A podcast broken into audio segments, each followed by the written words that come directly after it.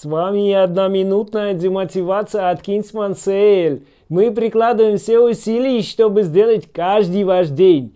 Сегодня у нас фраза от Махатма Ганди, который сказал «Живи так, как будто завтра умрешь, а учись так, как будто будешь жить вечно».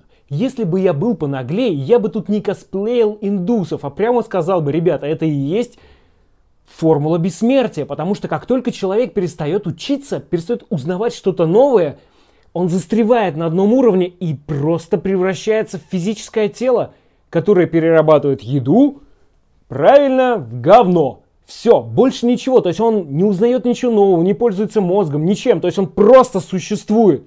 Поэтому если вам кажется, что у вас нет времени узнавать что-то новое и учиться, у вас просто нет времени жить. Живите, учитесь чему-то новому.